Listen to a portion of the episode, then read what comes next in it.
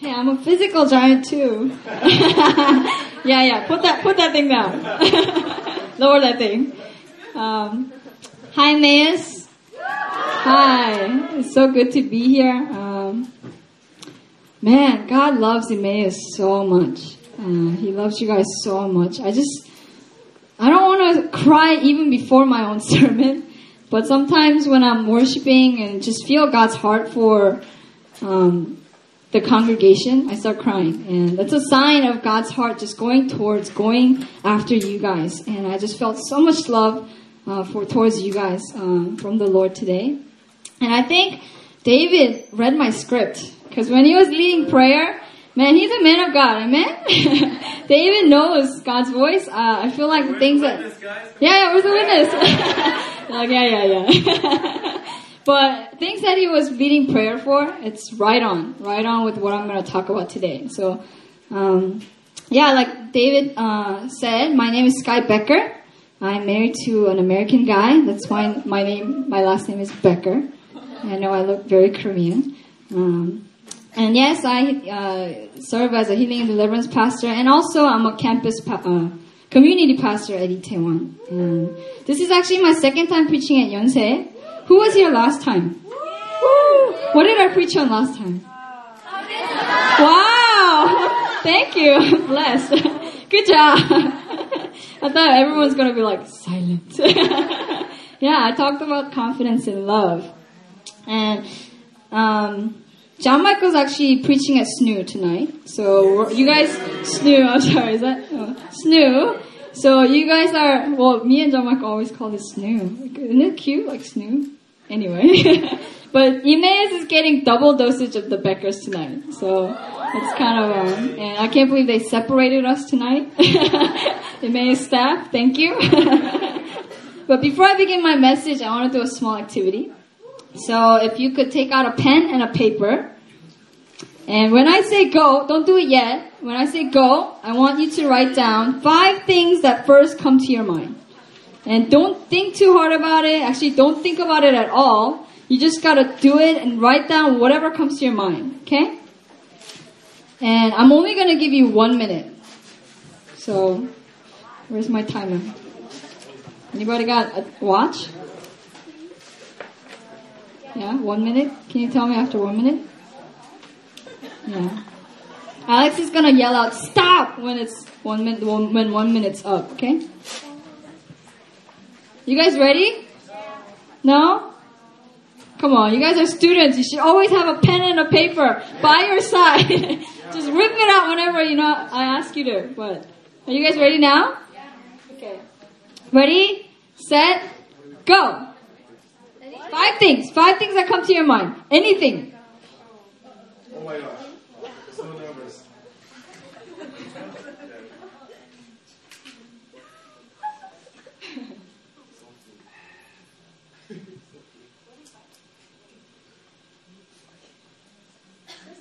Give them a warning. Warning. Like three, two, one.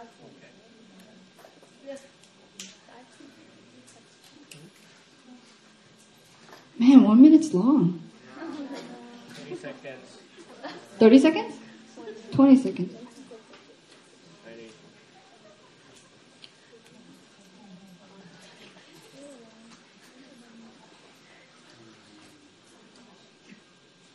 Ten, 10, five, 5, 4, 3, 2, 1. Stop! Who wants to share their list? Only the ones you're able to share, okay? Don't share things that you feel like you shouldn't share. Share like anything too personal, but who wants to share like things that were on your list? You don't have to share everything. Maybe some of them. Okay.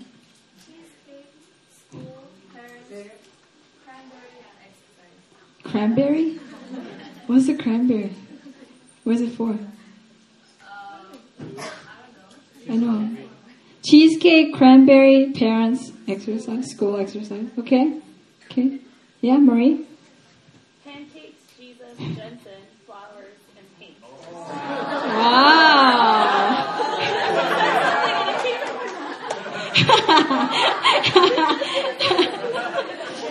awesome, awesome. You know, can you, um, well, the purpose of this activity was to see what's on you guys' minds right now. Because re- whether you know it or not, you're constantly thinking about something. You're actually focused on things, whether you know it or not.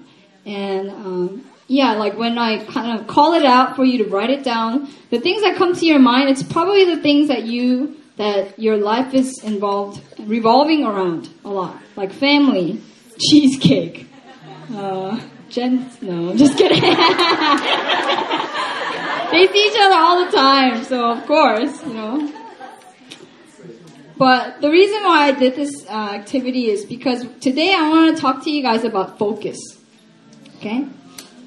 And um, I want to say that focus, what you focus on, shapes your day, life, your emotions, and your actions.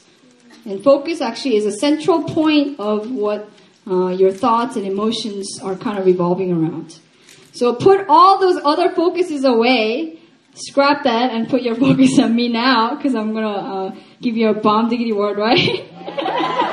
but um, bomb diggity word. Uh, but anyway, today I just want to talk to you about focusing on the right thing, especially in times of trouble, hardship, or struggle in life. Okay? With this topic, I want to share some of my testimonies, uh, specifically regarding my family, because I believe many of you guys in this room would want to have the similar breakthroughs, or have been contending for breakthroughs or healing, or um, or that you've been contending for your family or any other things in your life. There's something that you have been uh, contending in your life. So take my testimony as your own as I share it, because the testimony of Jesus is a spirit of prophecy, right? It's Revelation 19:10. Before I get to my te- get into my testimony, let's look at a story in the Bible. Uh, it's a good example of focusing on the right thing in times of trouble. So turn your Bibles to 1 Samuel 23. 1 Samuel 23, 1.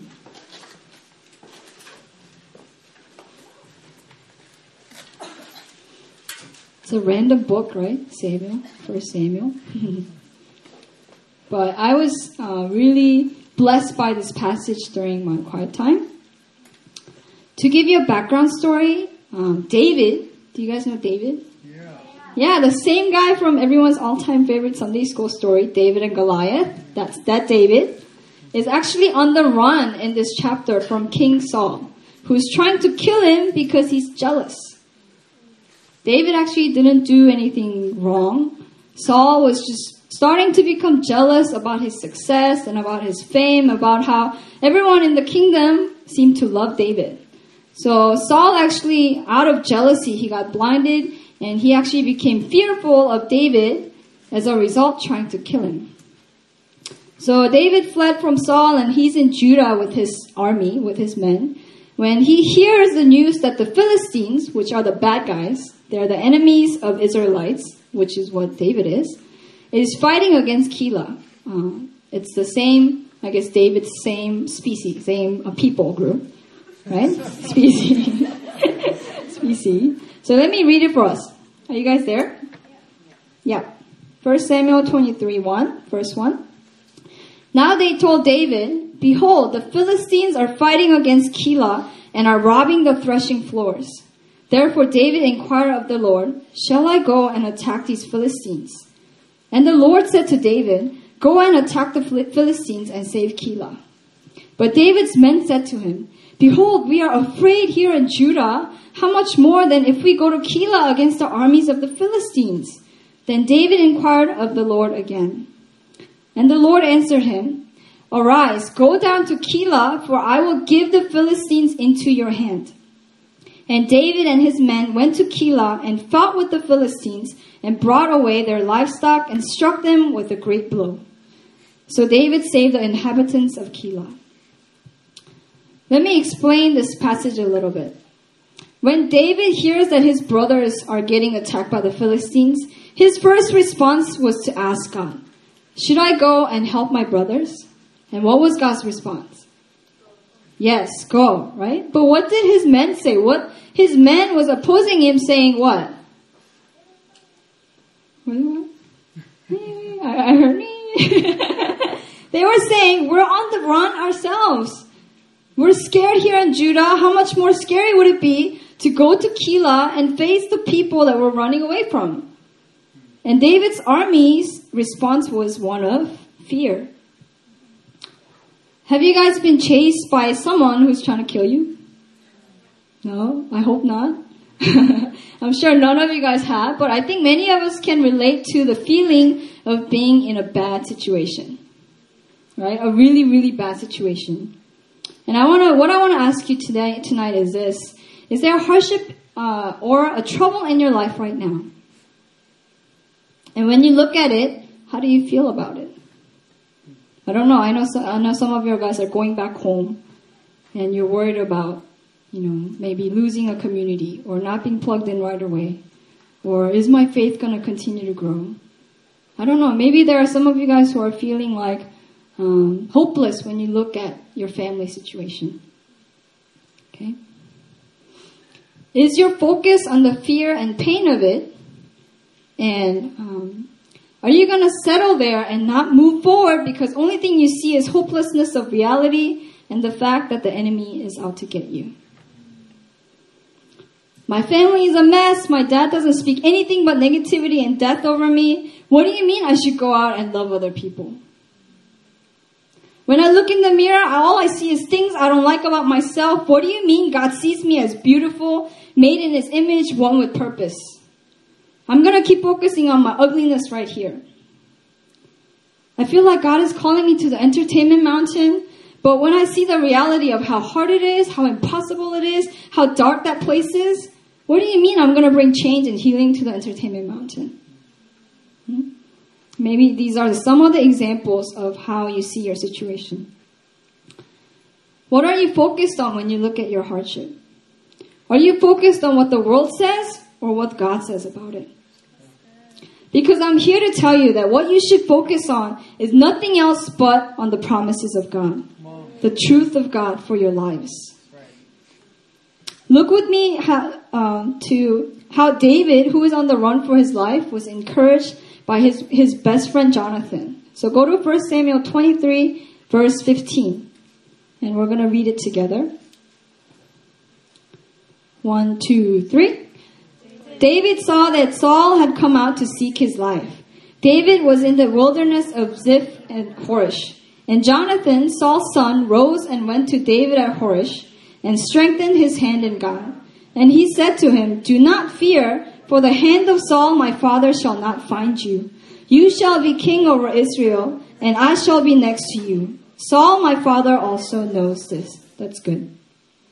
So Jonathan tells him, Do not fear, for the hand of Saul my father shall not find you. You shall be king over Israel. How does Jonathan know this? Because that was God's promise over David. And everyone knew that because God um, actually anointed David a while ago, you know, in front of everybody. So people know. And he says, Saul, my father, also knows this. so Jonathan, what he does is he reminds of, uh, he, he reminds David of uh, God's promise for his life, his sovereign plan. That if you guys didn't know, um, well, I already said this. He was anointed. David was anointed years ago. And that means even if David tried to go find Saul and get killed, that it will not happen because it was not part of God's plan. Right? Then Israel would lose a king. So, and that it was not the promise of God for David. And watch this. It says, Saul, my father, also knows this. You guys know that the enemy also knows this? Guys, the enemy also knows of God's plans and promises for your life. And you know what? If you don't know it, you gotta know it. Because if you don't know it and you don't focus on God's promise, then the enemy will to, to try to do anything he can to avert your focus on the negativity, on the hopelessness, on I can't do this, or fear, or defeat. And that's my main point today. Is one thing I want you to get out of this message is that that you have to keep your focus on the promises of God and not the lies of the enemy. Okay? Just curious, what time, how much time? As long as you want. As long as I want? 8.30, thank you. because I can go as long as I want. so now I want to share with you my story, my testimony.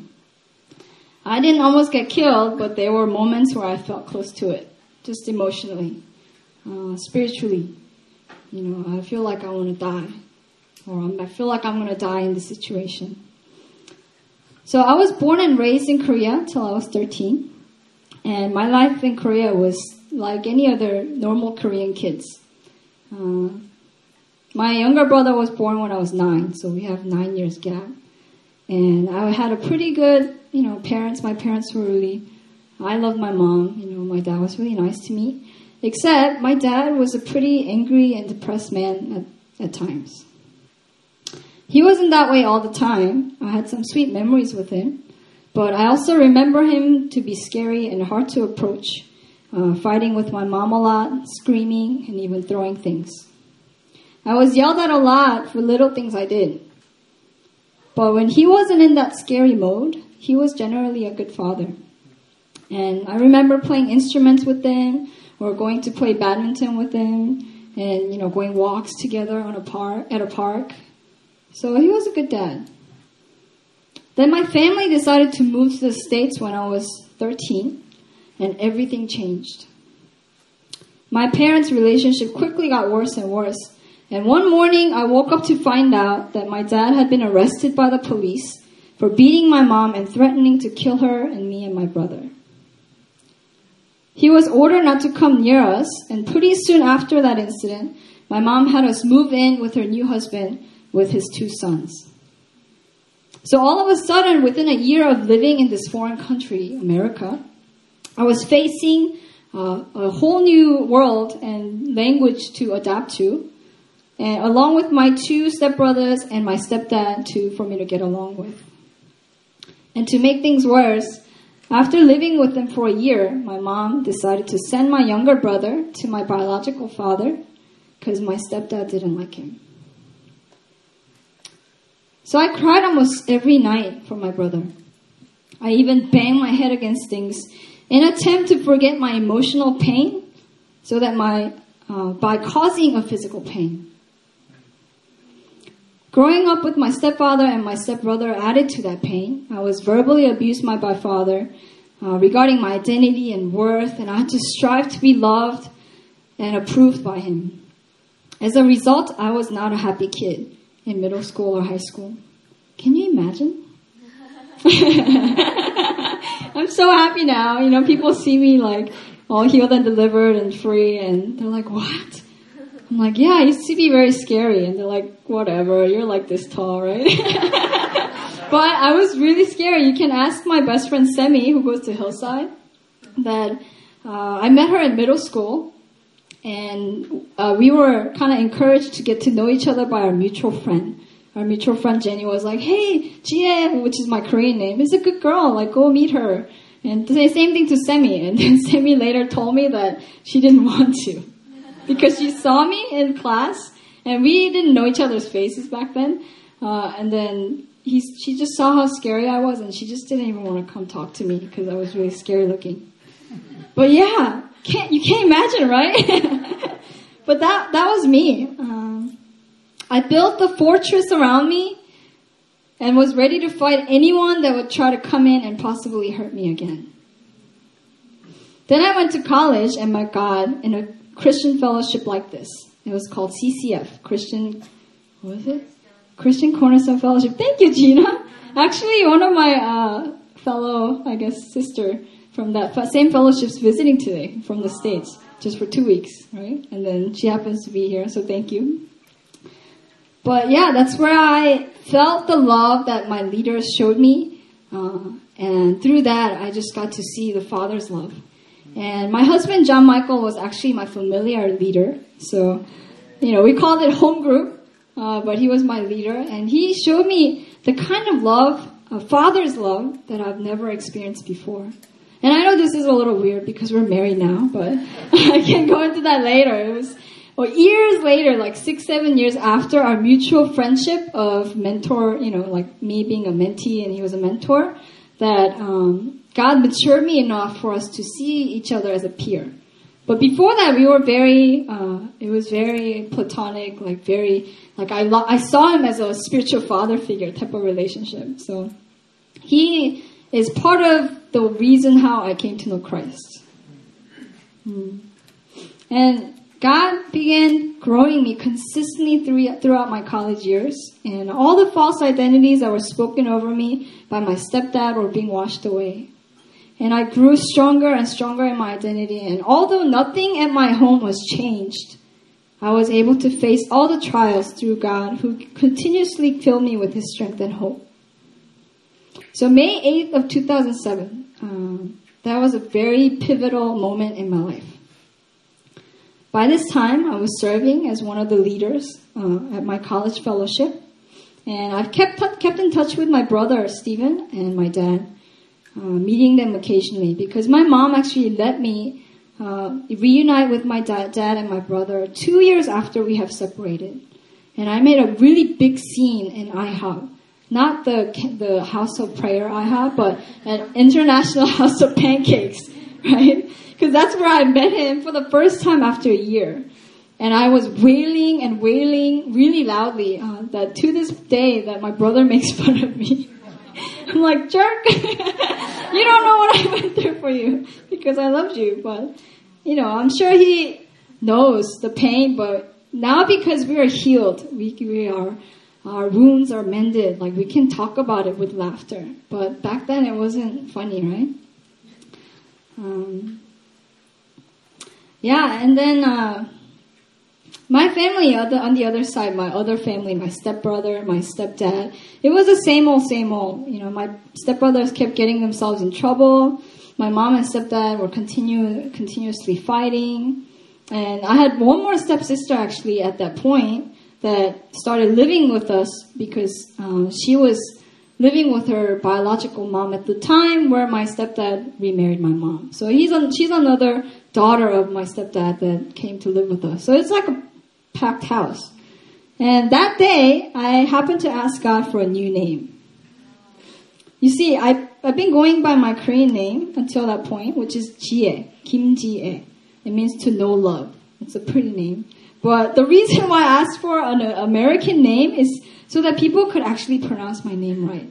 Right? Because who, who of you have gone through that trouble of like, Jai A Kim, you know, like, like is that? But it's me, you know. So it's like, God, I want an American name, and I also, it's not just to be silly, but I heard a testimony of a lady who prayed for a name, and God gave her a new name through different signs and confirmations and prophetic uh, ways. So I thought that was so cool. And God actually did this many times in the Old Testament, but I didn't know that at the time. So, you know, I just asked for it.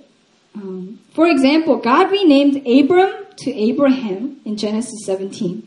Abram means exalted father, but Abraham means father of a multitude. And God named Jacob to Israel in Genesis 32. Jacob means heel grabber because that's what he did to his twin brother Esau when he was being born.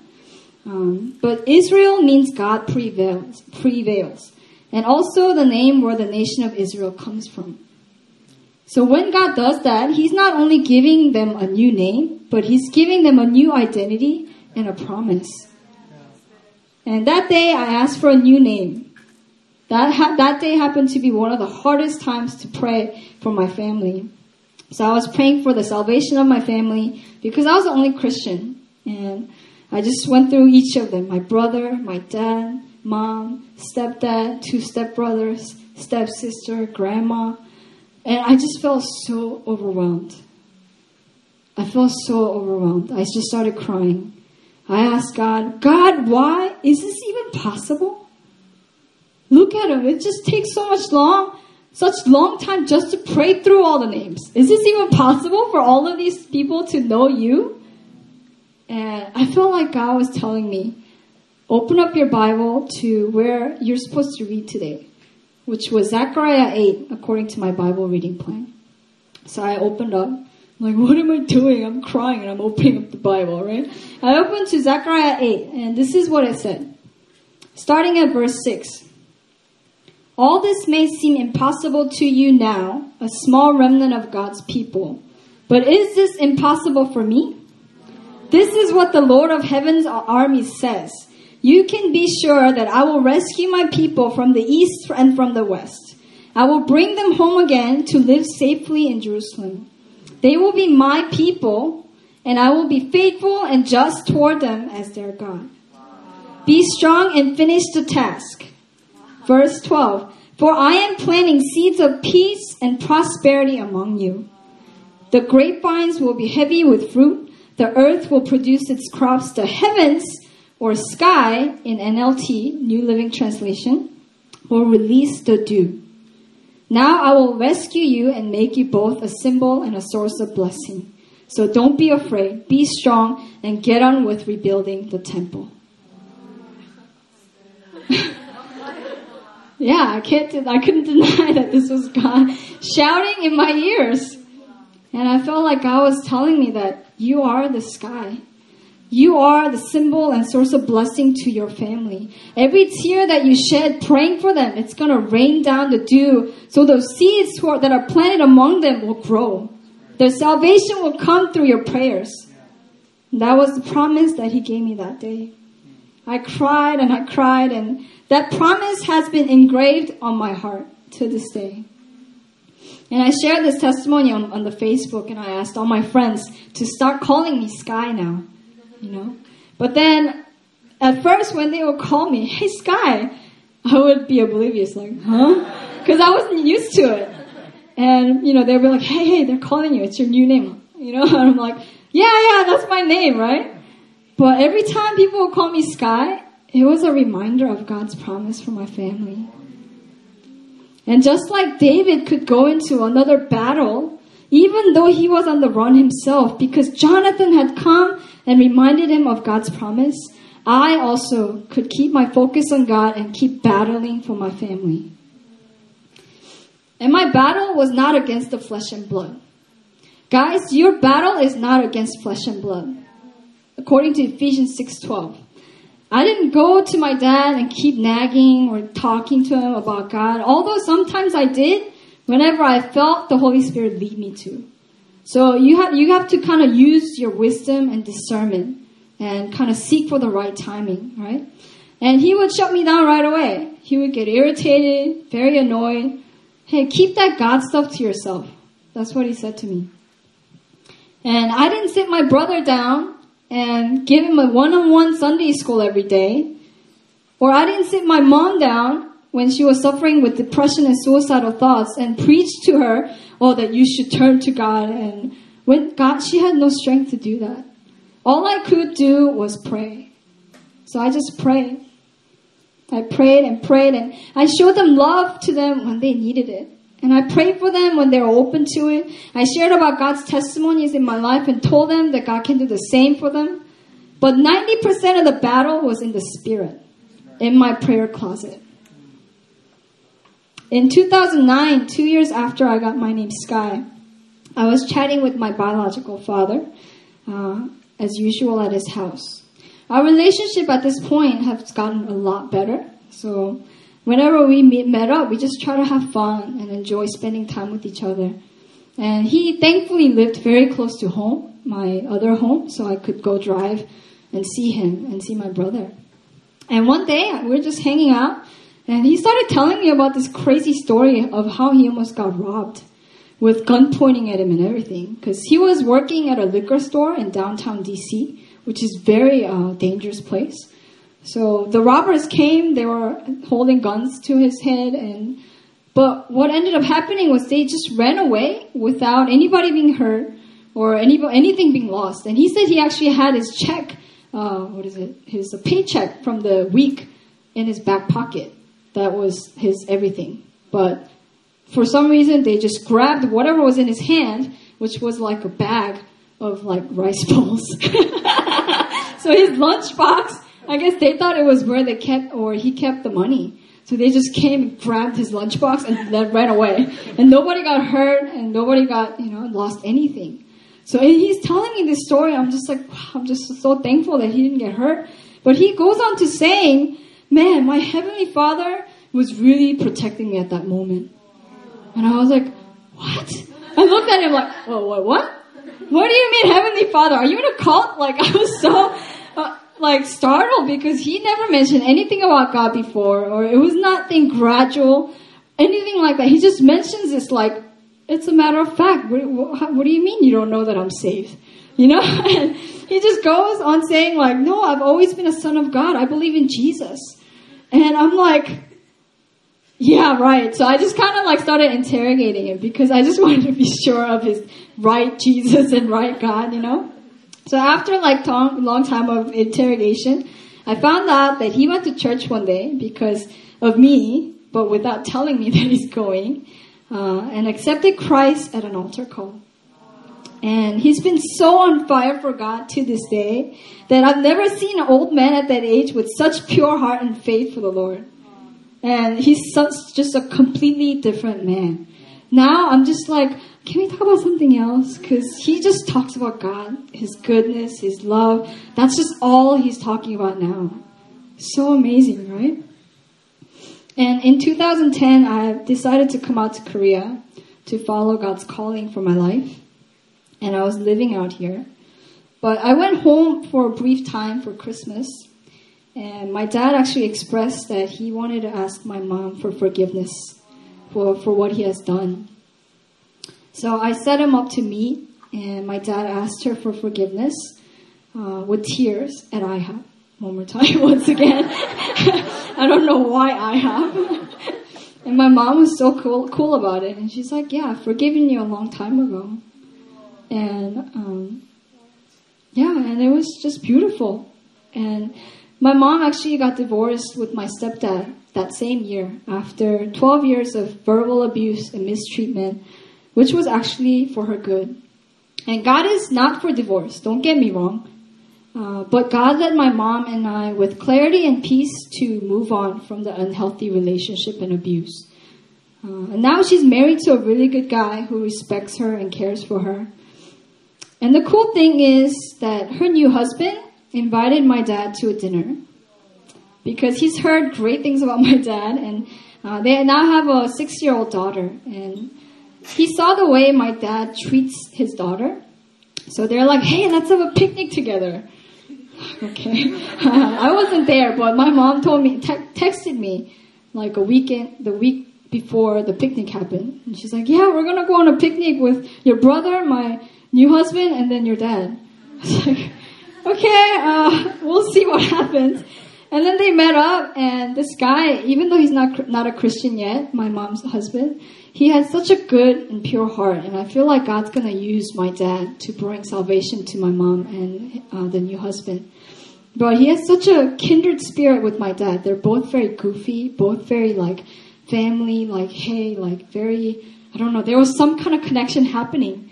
So at this picnic, they had a blast, and now they're like really, really close buddies. so my mom would invite him over uh, for dinner. Like, hey, we're having like crafts tonight. You want to come? And he will come over, babysit Hannah, which is six-year-old daughter, and uh, just they just have a laugh and you know just good time. And I'm like, this is so weird. like, what kind of family does this? But you know, when you look at it, this is only possible by God's grace. And it's so pure and it's so beautiful. There's no ounce of any ulterior motives or any like like hidden feelings for them. This was just pure like I don't know fellowship for them. And you know his God's grace is so powerful that it heals all emotional wounds and reconciles and mends all relationships. And it's only by His love that people who are once enemies can sit at the same dinner table together and laugh and joke and looking over all sins of the past.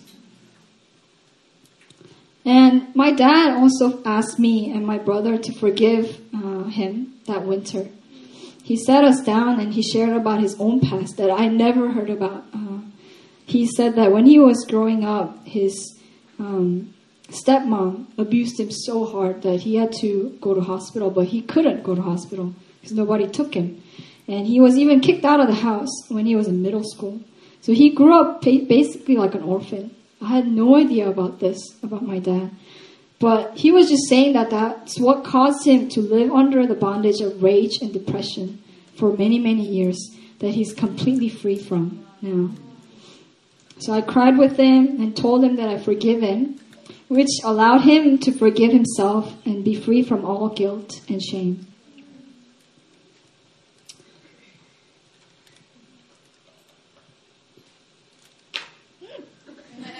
Sorry. Last time I uh, wiped my nose in front of everybody. now I spill water in front of everyone. And on August 15th of 2011, I got married to John Michael. And my dad walked me down the aisle. Um, the same man who abused my mom and left my life for 10 plus years. Now as the best dad I could ever ask for.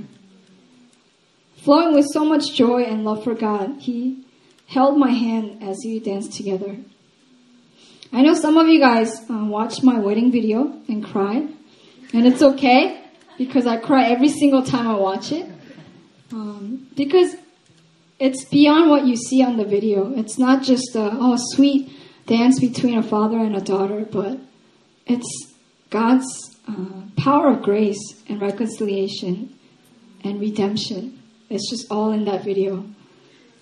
Hmm. And my brother Steven, I don't know if you guys met Steven. Any, anyone met Steven? He's a cool guy. He was here for three months this summer, and when he came, he shared with me that um, that he was actually saved in 2011 through a conference that I was a part of. I was part of the staff team for the conference, and with my brother, uh, I just dropped him off at uh, youth group, youth retreat that I was serving at as a teacher.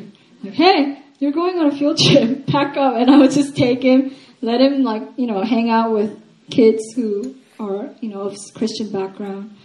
And then this conference as well, I just signed him up, paid for it, and he came. And I didn't know that he was saved there, but he shared with me that he was saved then. Um, and he got his salvation stamped by getting baptized in New Philly this summer, right in front of my eyes. Um, and he was joking around saying, you know, I've been saved actually for three years, but for some reason, I couldn't get baptized. Like I missed the deadline or, you know, I wouldn't be able to sign up, but I'm now baptized, finally, right? And I felt like God was saying that that was my perfect timing because I wanted you to see him get baptized to me. And I felt like God was telling me that it was your prayers that led him to Christ. And I want you to see that. I want you to rejoice. I want you to be fully present for his baptism.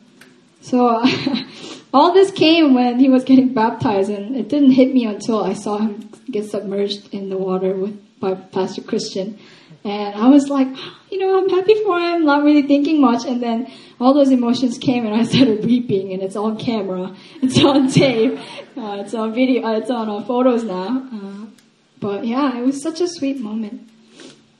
And guys, none of this would have been um, would have happened if my focus was not on the goodness of God.